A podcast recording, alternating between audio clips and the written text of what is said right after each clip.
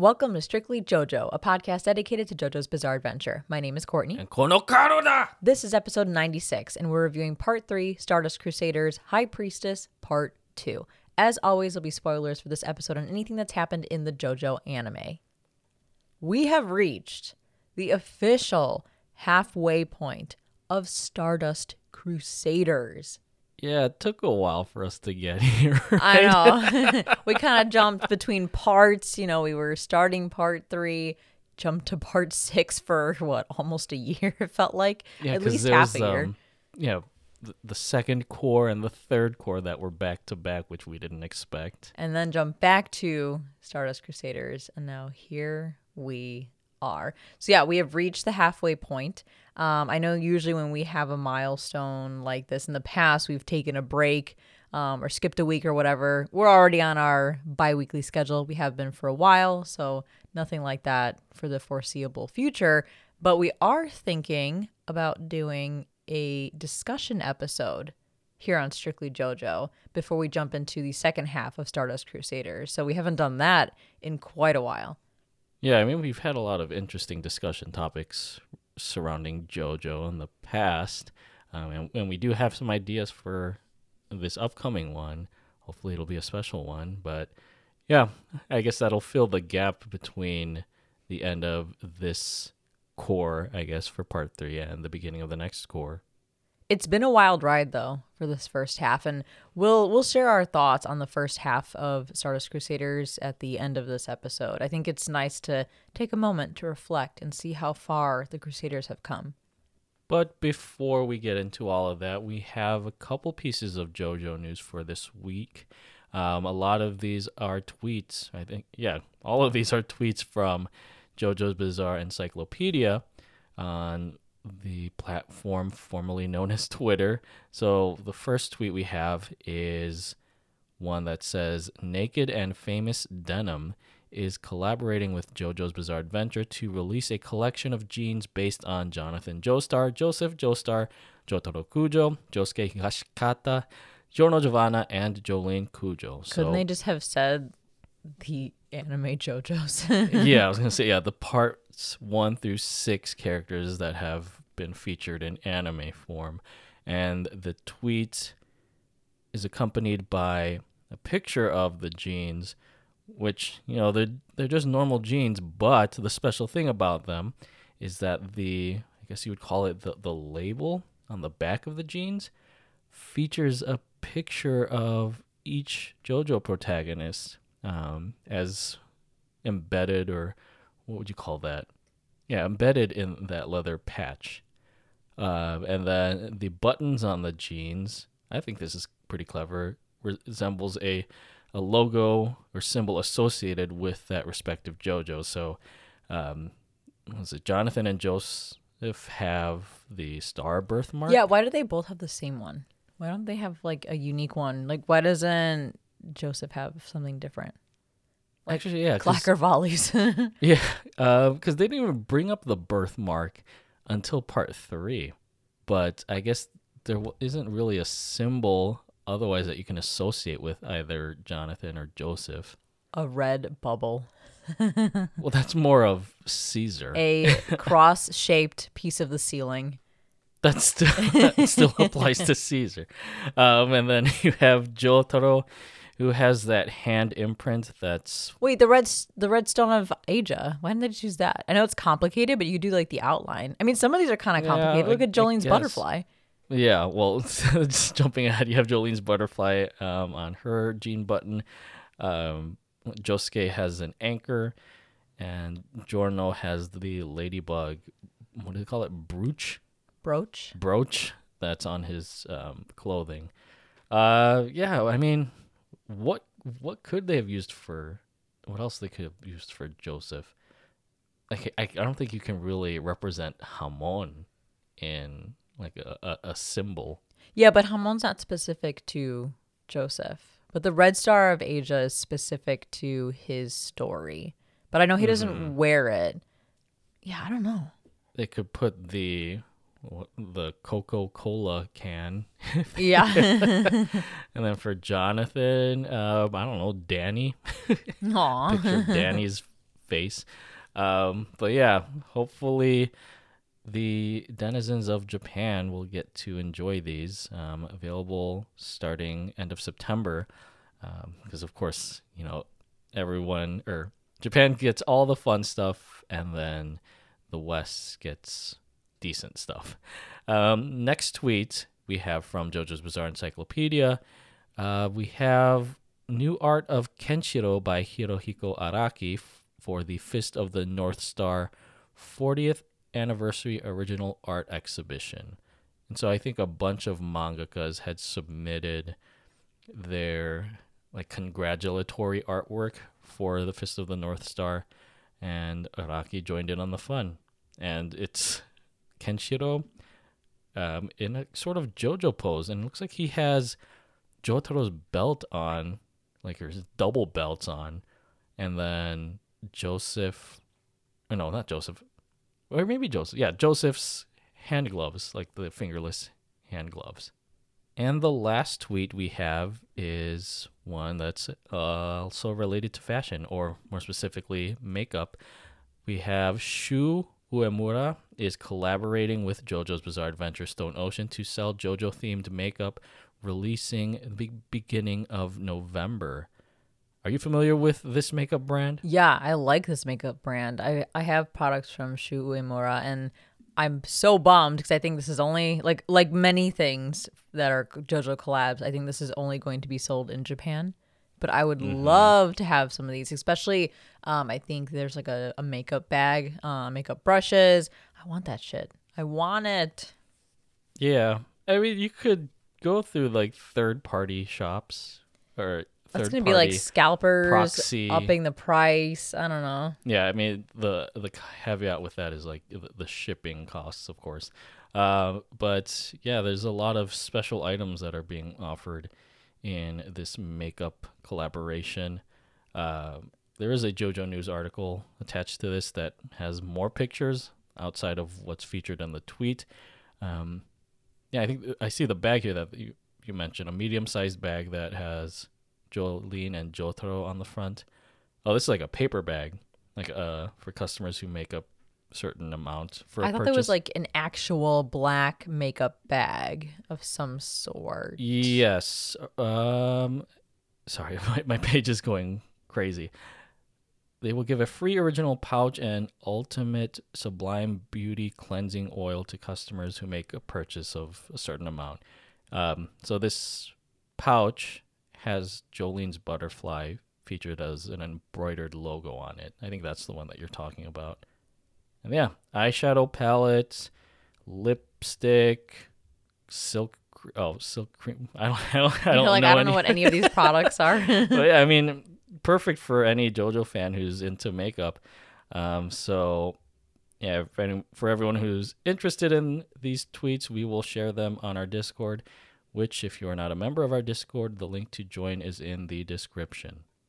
Now let's get into High Priestess Part 2.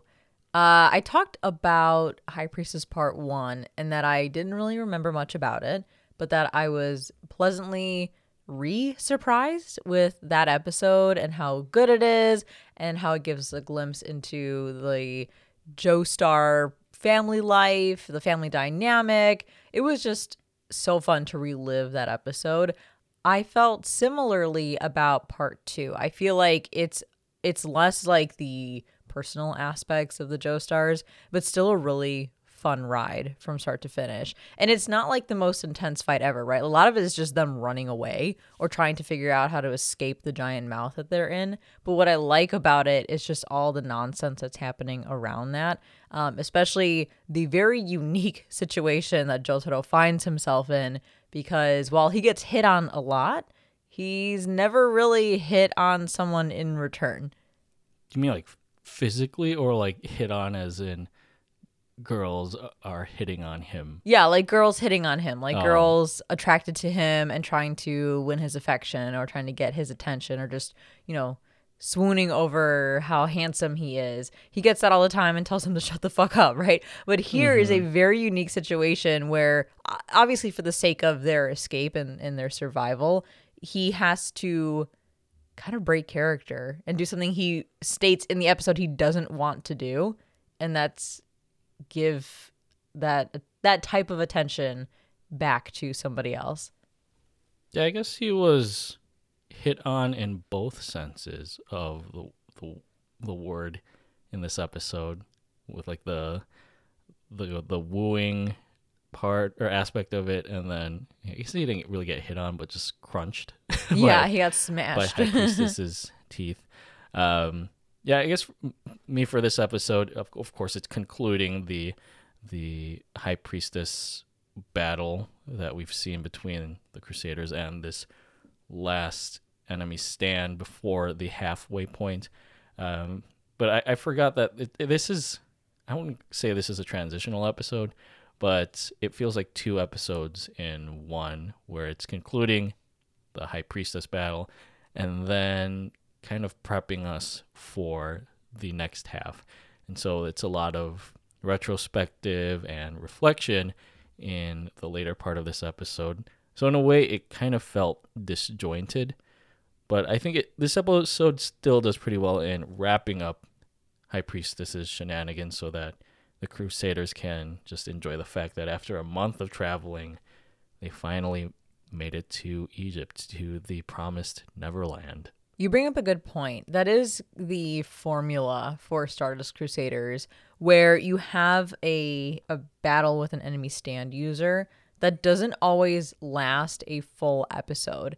Usually, whether it's like a two part battle or a one part battle, it tends to wrap up with at least a third of the episode left. Not always, but very oftentimes, it's like the first two thirds of an episode are dedicated to fighting this enemy stand user. And then when they're defeated, the last third is transitioning us to the next place that they're traveling to, which is kind of a unique way of approaching approaching um like the chron like not the chronological order of things, but the way a story progresses. Because normally in that adventure of the week formula that that this uh, part typically has, the whole episode is dedicated or it's like usually the front part is that transition into like where are they now or when where are they moving to and then like a battle happens and then it wraps up at the end and there's like a nice resolution and then the next episode you progress to like the next location. Does that make sense? I'm thinking about like Pokemon, for example, right? Mm-hmm. I feel like the beginning of the episode is like,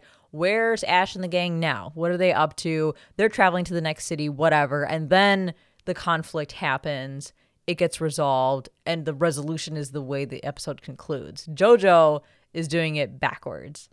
Yeah, and I think they just wanted to make a clean introduction for the second half of the series. So this was the only way that they could do it by kind of putting two different stories together in a sense. Um, but I mean that, that, that's fine. Like I, I feel like JoJo has done this in other episodes previously, and it it kind of like I said, it kind of feels disjointed, but I think it's a net positive in order to make things cleaner down the road. All right, JoJo fans, make sure to put your scuba gear on as we dive and crusade into our synopsis and discussion for Part 3, Episode 24 High Priestess, Part 2. Joseph, who proposes that the boys play out a real life Super Mario Bros. underwater level to make it to the Egyptian surface and away from High Priestess's mineral morphing clutches, briefing them in a scuba diving 101 lesson that ends up being a Happy Hands Club performance by Polnareff and Kakyoin. As the group prepares their escape, however, Polnareff finds that his scuba gear regulator is nothing more than High Priestess's foul mouth and foul attempt to suck the soul out of him. Joseph and Kakyoin thankfully act quickly in surgically removing her from his talking hole to resume their escape through the watering hole. As the group passes a seemingly innocent looking seabed formation, it of course turns into High Priestess's hideous head that chomps them down like a seafood surprise.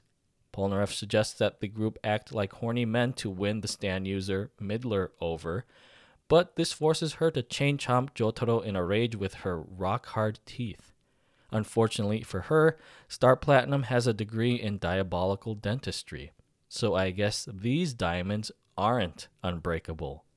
The boys finally reach the Egyptian coastline and are warmly welcomed by Midler's brutally blemished body as they reflect on the 30 days of mileage awards they've racked up on their journey.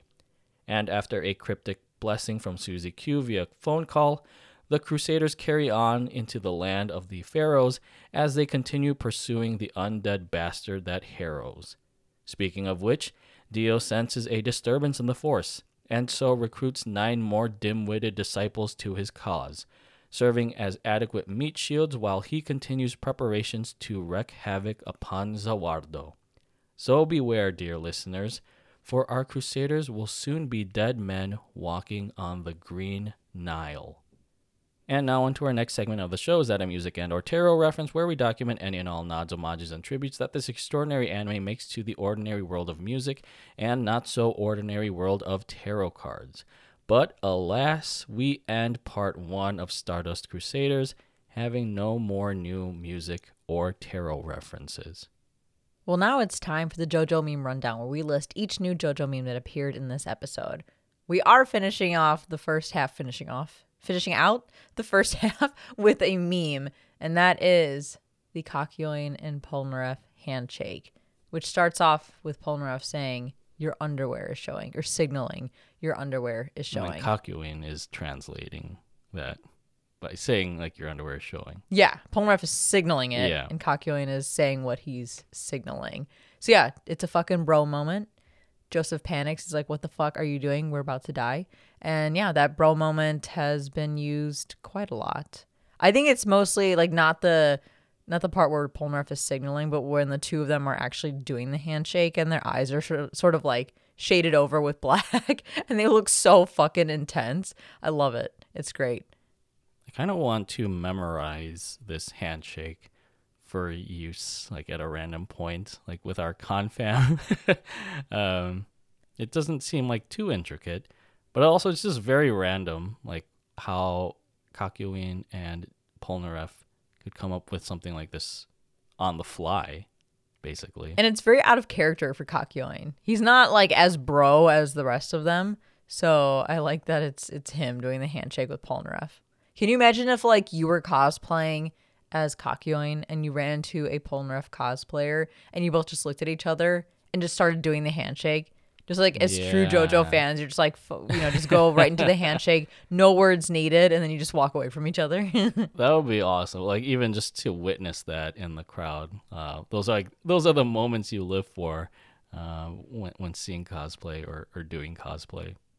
So first things first, we are still tracking whether they're using the the nickname JoJo in Stardust Crusaders um, still, and we haven't had it in a while, but we do have it here. The narrator, who is very present in this episode, um, says JoJo at one point. He does also say Jotaro, but I did catch one instance of JoJo in this episode, so still technically going strong. But then we also have a very unique version of the OP. The OP that has sound effects, which signals, you know, no pun intended, that we are approaching the halfway point or the end, right? Like the end of that OP in particular, because this OP has a shitload of sound effects, and I actually forgot that it was going to happen, and it took me by surprise. Yeah, there are sound effects galore, which again is typical for the final outing of an of a JoJo OP. I noticed it was only for supernatural effects and like whooshes, never for like when the Crusaders are walking in the various environments at that one point during the OP. They don't you don't hear their footsteps or anything. Uh, one thing I wanted to point out is that Iggy's appearance is actually foreshadowed in this OP. I think it's the part where there are shooting stars that travel across the screen and towards a vanishing point. In, I believe it's the right corner, there's a tiny shooting star that also travels with them. Aw, little Iggy. And so the sound effect that's used here kind of foreshadows Iggy's later appearance in the second half of Stardust Crusaders because there's a howl that you can hear when that lone shooting star starts traveling. Oh, that's nice. A little homage to the Crusader that joins later in the show. Yeah, and um, there's a, a video on YouTube that has the sound effects OP. Um, we can share a link to this in the Discord as well because I have the exact timestamp of where you can hear the howl for anyone who wants to give it a listen. It's it's pretty cute. It's just a very very small howl if you listen closely. I was about to say Iggy's one of the only dogs in JoJo's, JoJo's Bizarre Adventure where Araki treats him well, but then I'm like, oh wait, he dies. Yeah, barely treats him well. yeah. There's still that one dog. I think the the dog in part six is the only dog that doesn't die in JoJo or get like hurt.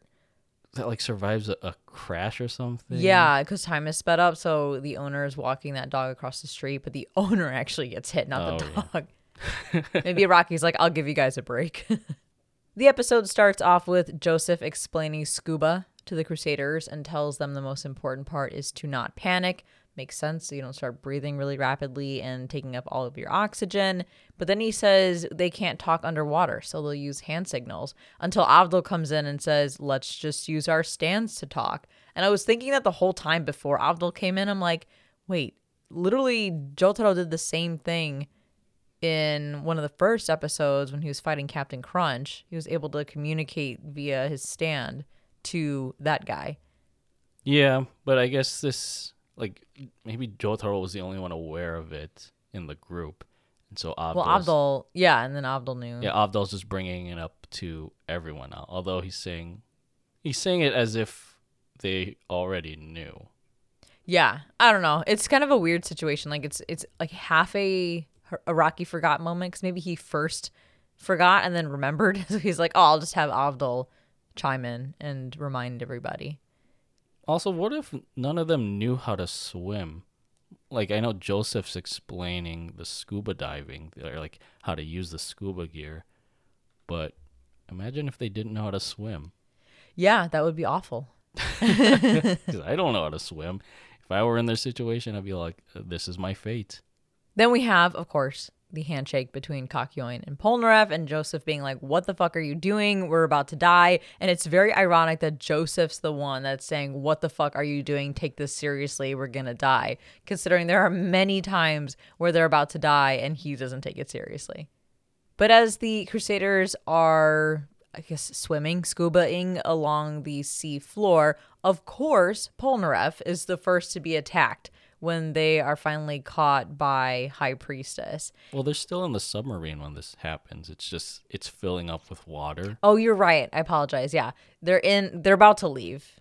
They're about to leave the submarine and Polnareff is the one that gets attacked by High Priestess. And it's it's really gnarly because High Priestess transforms into like the the nozzle that he uses to to inhale the The oxygen. regulator. regulator, yeah.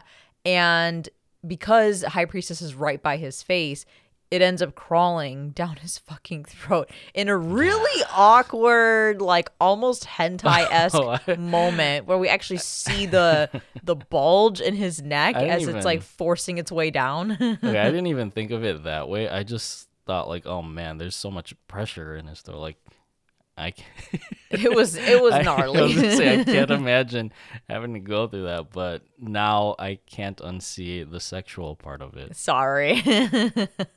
well, Kakyoin uses Hierophant Green and Joseph uses Hermit Purple to pull the enemy stand out of his throat. And that's also gnarly because don't they like shove their tentacles in his nose? Yes. It's like poor Polnareff, man. It just sucks for him in that moment. Yeah. it feels like Araki just made Polnareff to be not the guinea pig, but like I guess the lapdog in getting all of this brutality.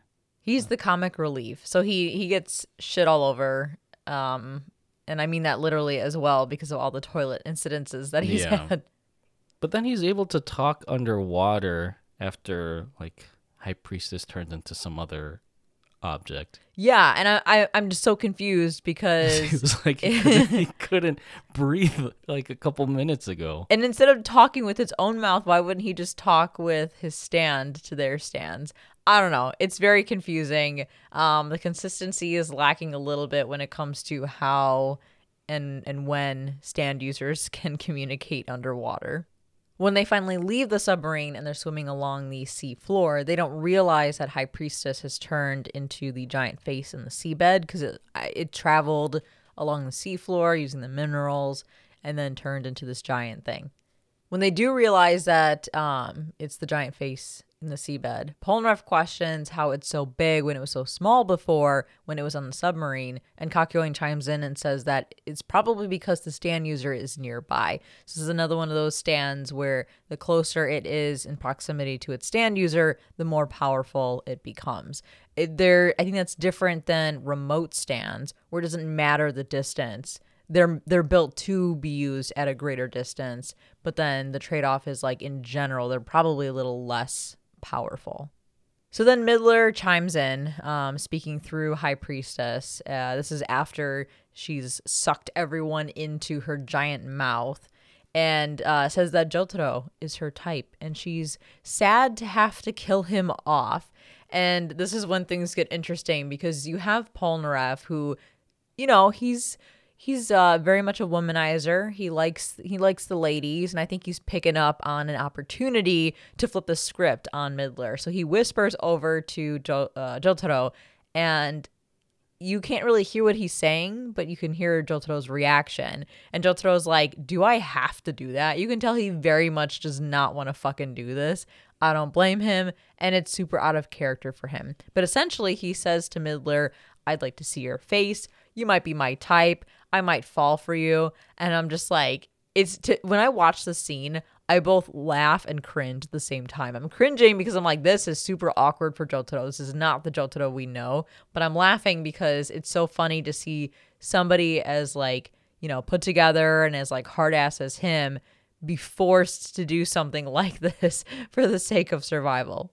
I think the ironic part is that we never see Midler's face at all. I mean, there's this rock formation, or that's more of the stand's face, but not her face. Yeah, it's yeah, it is very interesting because we never really get confirmation like if she's like yeah, what she looks like, if they would consider her attractive. We just know at the end that her teeth are all busted. So this makes me wonder how Jotaro won over his wife. Uh, she must be like me and really love a tsundere. Okay, She's well, I mean- probably attracted to his tsundere energy.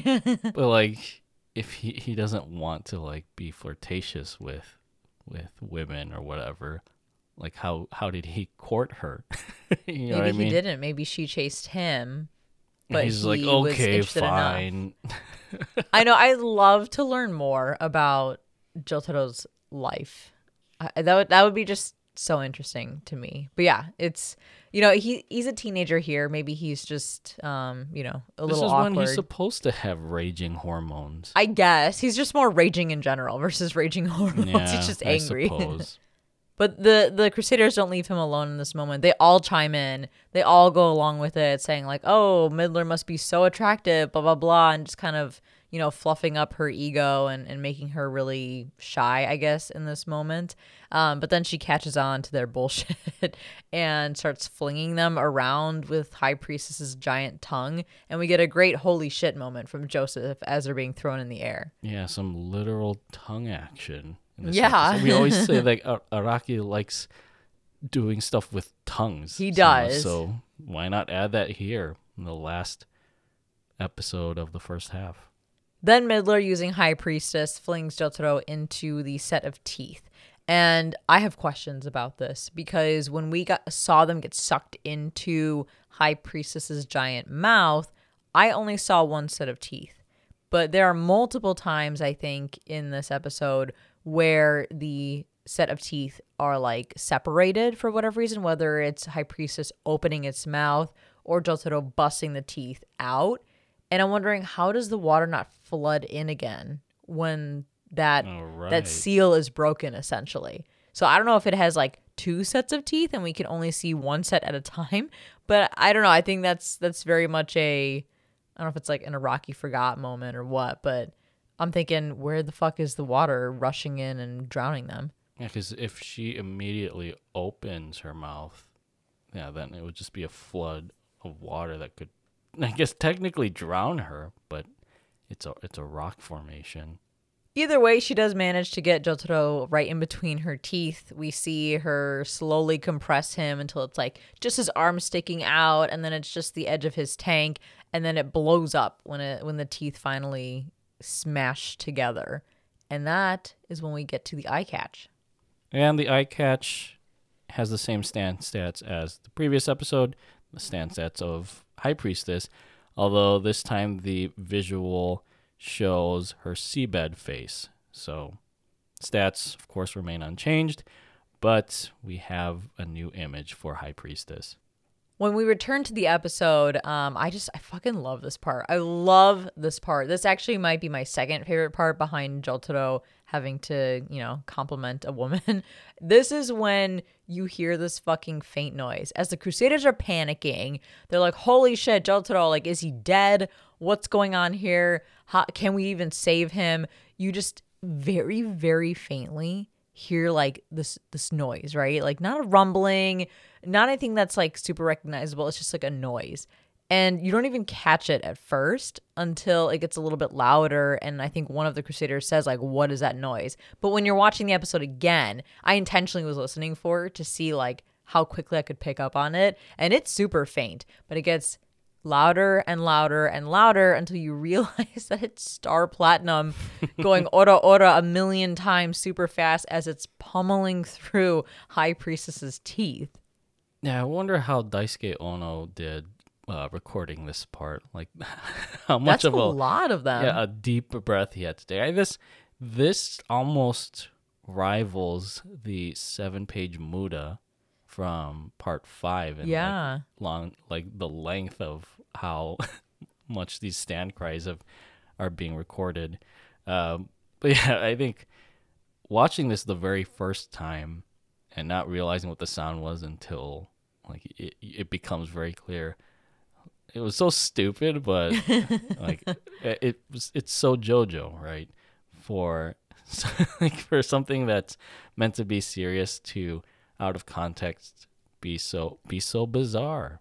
And you can tell Jotaro's had enough of this shit because after Star Platinum busts out of the the tooth, I guess, that Jotaro was smashed in, it then continues to go on a fucking rampage and breaks all of the teeth, which again makes you question how is there not a bunch of water flooding into High Priestess's mouth, but it is what it is.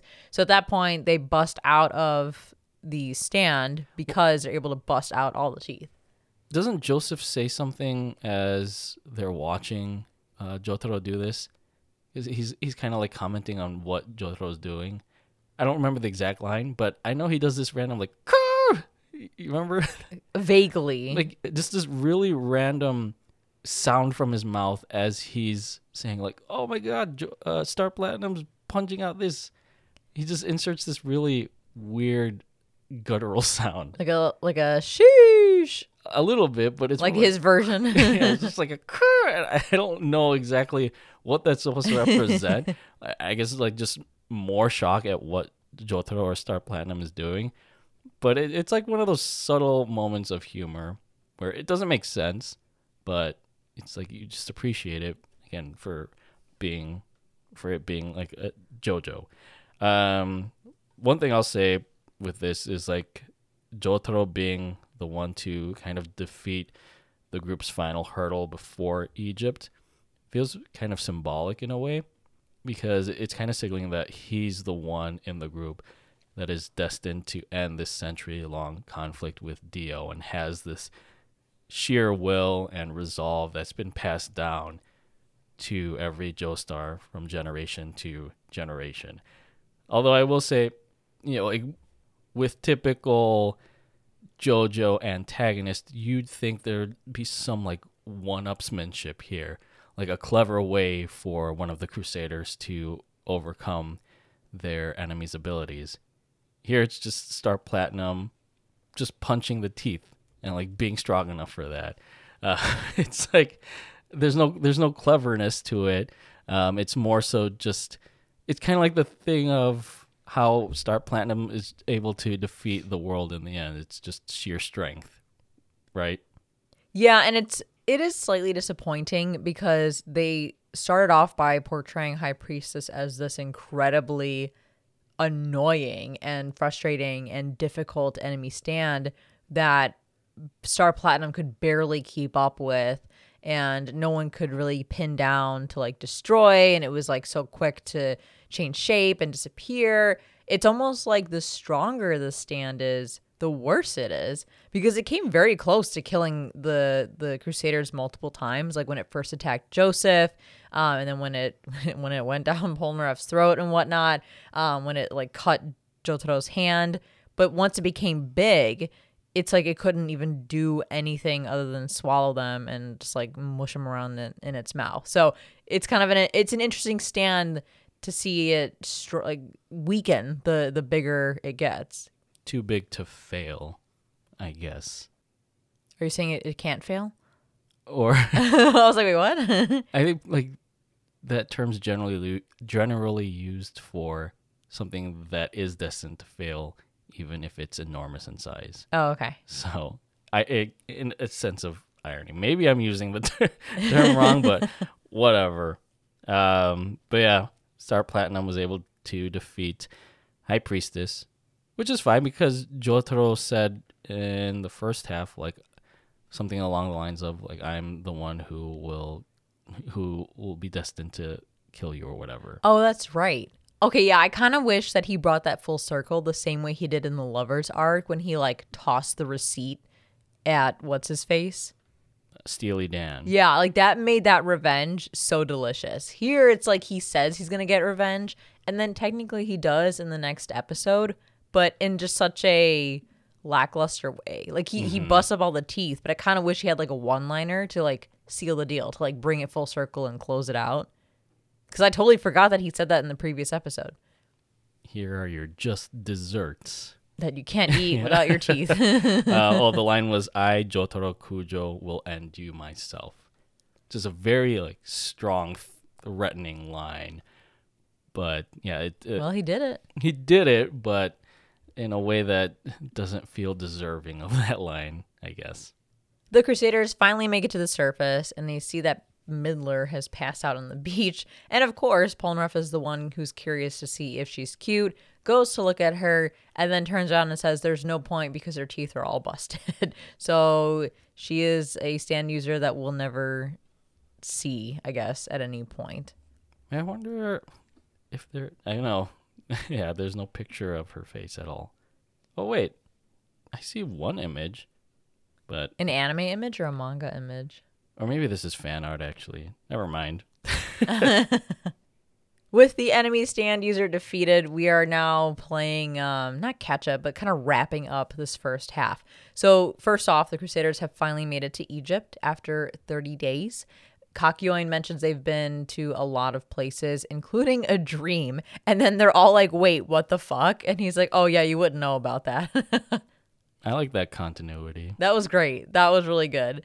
And then the OP starts playing as they walk away toward the mainland, and the narrator chimes back in and recaps all of the enemy stand users that they've encountered and all of the countries that they've been to leading up to Egypt. Then after that, we check in with Dio and see what the fuck he's up to. And apparently, the Speedwagon Foundation has made their way to Egypt, and they've been spying on him for quite some time. And I'm thinking, shit, the Speedwagon Foundation made it there faster than the Crusaders because the Speedwagon Foundation didn't get attacked by an enemy stand user every fucking day. That's true. Although you would think Dio would. I, I don't know if he's, he'd be powerful enough because he was still getting accustomed to Jonathan's body, but that he would recognize that the Speedwagon Foundation was nearby. he did because he attacked them and he killed that one guy. I mean, he attacked them here, but like in the th- like if Speedwagon Foundation, I guess I'm just assuming that they've been in Egypt for a while, waiting for the Crusaders to arrive. Yeah, I don't know if there's actually a confirmation of how long they've been there or if they just arrived. Right? Is there in the episode? No, I guess not. But you know, this Speedwagon employee is spying on this meeting that Dio's having with nine people in a facility. I can't even spy what's going on in this scene because it feels like like once the Speedwagon employee is attacked by I forget who it is. Dio. Oh, it's Dio? I thought it was Dio. Oh, I thought it was Well, okay, the one is attacked by N'Doul's um like water. I think it's implied it's N'Doul's like water, oh Claw next stand. episode. but then I think uh Dio goes after the other guys. Oh. Okay. But you're right. I think what you're You can going barely see anything in this scene. with the fucking censorship. Yeah. Yeah, it was heavy censorship. Like heavier than we've experienced in Stardust Crusaders. I couldn't tell what the fuck was going on. I figured heads were rolling, literally, um, because people's heads got chopped off and there's blood splurting out. In like you can see it like on the sides of the censorship, so you can you can assume what's happening. But I'm like, just just show it to us. Yeah, it's so dumb. And I don't know if like I don't know, like streaming services probably just use the episode as it had aired on TV, but I'm sure like the Blu-ray version has the uncensored one. Like why can't they just why can't they just use those? I'd love that too because the Blu-ray version has much cleaner scenes. There's that one mm-hmm. website that I think we've talked about before that compares every scene that's different between t- the TV broadcast and the Blu-rays of JoJo through all the parts, and some of that shit looks really nice in the Blu-ray. But whatever, it is what it is. We had censorship in this episode, and it was annoying, but I'm sure you can find the uncensored version somewhere online. But at the end of this, uh, after he kills all of the Speedwagon Foundation employees, Dio says, Do you feel it, Jonathan? Your ancestors are coming. And it's just creepy that he's like acknowledging still. I mean, he, he should be acknowledging that he's stolen Jonathan's body, but it's almost like he's like rubbing some salt in the wound by like saying like, "Oh, I can sense your ancestors because I've sto- I've stolen your body and there's nothing you can fucking do about it." Dio was in Jonathan. Know, I'm just thinking of yeah. Um, what an ultimate revenge. And I can't believe like, you know, remember John Jonathan was so nice to Dio in his final moments. And Yeah. Dio returns the favor by taking his fucking body. I mean, Dio's Dio's evil among evil, that's Evil for sure. incarnate. The next person we check in with is Suzi Q, who is chatting with Joseph now that they've made it to the mainland, and he tells her that Jotaro is helping him um, with work and that it's an important task because this is the first time Suzi Q is talking to Joseph after their initial phone call in the last episode, where um, he was like everything's fine, but then she calls back, and then Jotaro's like uh, everything's fine, but then there's sirens going off, and she's obviously catching on that something is not fine. But either way, Joseph's telling her here it's all good, um, and just kind of speaks very high level about what he's doing with Jotaro, and says if they both work together, um, they'll get it done. And so Suzi Q's like, well, let me talk to Jotaro. I want to hear my grandson's voice, and she asked Jotaro to take care of Joseph. And if the Joestar says to him, if the Joestar men work together, they can get anything done. And it's nice because Jotaro gets all serious for a moment. And I, I think he knows. I think Jotaro is realizing that Suzi Q is probably realizing that something's amiss here because he kind of like stops and like kind of says her name, but says it in a way that's a little bit like surprised almost. Would you say? Yeah. I mean, it's implied that she pretty much knows that something serious is going on. Uh, so she's not as much of an airhead as she was depicted back in season two. Plus, I'm sure like she knows enough about the, the Joestar's history now that they always get looped into pretty significant conflicts. Um, but I just appreciate her reassurance to Jotaro that she wholeheartedly believes in whatever hardship they're overcoming. And I appreciate Jotaro being nice to his grandmother, and not telling her to shut the fuck up. Because he acknowledges or he respects strength, right? Yes, this is And true. Suzi Q, I would say, is a pretty strong character. And at the end of their phone call, she looks at a picture of Holly and Jotaro when he was a kid, and it's just always funny to see like When he wasn't raging. yeah, like nice pictures of him. Like, is that even the same person? But speaking of Holly, we also get a, a brief moment to check in with her. We see that she's still sick, but gives us a little smile as Suzi Q is talking about Jotaro and what the Joestars can accomplish. And then we jump back to the Crusaders um, right after the phone call with Suzi Q, and um, yeah, they're just they're they're having a feel good moment. Uh, holy shit, Jotaro smiles when Joseph and him are talking about ending Dio, and that they're not doing it alone because they've got the Crusaders with them. I'm like, that's nice. I forgot about that smile. Yeah, what does he say? The the ties to Dio that we've had for a century, we will bring it to an end. You sure about that? I know, and, and like Jotaro's sitting here thinking like, oh, we've had it for a century. I've only known about it for 30 days. Well, not only that, but I think part six makes it clear that it didn't bring it to a complete end. right? Yeah. um, but yeah, it's great to see grandfather and grandson actually getting along for a little bit. The narrator closes things out by telling us about Egypt, um, a lot of fun facts, as as as he has done with every country that they go to. We get the credits, and of course, there's a post-credit scene, a little helicopter flight where we get a hint at a new character by seeing its eye. Yeah, it's Iggy. We're getting Iggy. We're finally going to have the full Crusader group. I quickly looked up uh, the air dates for this episode and the next episode. Um, High Priestess Part 2 aired in Japan on September 13, 2014. And then episode 25 was January 10, 2015. So it was only a couple months um, before everyone got to see Iggy for the first time. Pretty standard break between cours, it sounds like. Yeah. Um, for us, of course, it was kind of just jumping into one episode right after the other, so we didn't have to wait long. But it was a it was a nice teaser. Um, a couple things with that last scene. I guess it's kind of appropriate that Egypt was chosen as the place um, for this last half of Stardust Crusaders to take place in, because the narrator says, like you said, fun facts about Egypt. It's a blend of cultures and a rich land because you have Persian, Greek, Roman, Muslim, and Arabian cultures all mixed into this country. And it's kind of s- symbolic of like how th- the Stardust Crusaders are a mix of people from different backgrounds all coming together and uniting to fight this one common enemy. And then the last shot of the Crusaders in front of that off-roader just feels so 80s. I, I just love this. Oh, yeah. I know that I think the more iconic shot in Stardust Crusaders is that of like the Polaroid photo of the group of them with Iggy. Um, but I would love to get a, a shot of this and like frame it somewhere. Like put it in a room full of JoJo merchandise and memorabilia. Yeah, I think that shot deserves more recognition. Um, but it, it is a really good shot to kind of close out the episode.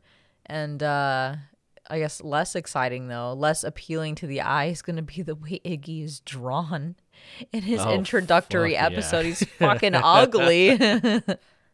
But until then, that brings us to our final thoughts for part 3, episode 24, High Priestess Part 2. So, do you feel like you really sunk your teeth into this episode? I I mean, yes, to answer your question. I I like it a lot. Like I like the the high priestess arc. I, I've talked about that already. Um I I still think that the way the enemy stand that was so incredibly um powerful and difficult. The way it ended was, you know, very lackluster, but at least it was a great bit of comedy that we got to sit through. Um, and I think that the the more important part of this episode is clearly the latter half, where we're just touching base with all of the major players in this story, finding out what the enemy is up to, um, and just getting a reminder that the Crusaders are on this really important journey to save Holly and that Jotaro and Joseph have a solid group with them. So I guess to use your term, it felt half like a very transitional episode. Um, And that's not a bad thing. I don't mind it. It's setting us up for a really exciting second half of Stardust Crusaders. But what did you think? I thought it was a great climax slash transitional episode that doesn't let High Priestess overstay her welcome and just gives us some time to revel in how far the Crusaders have come.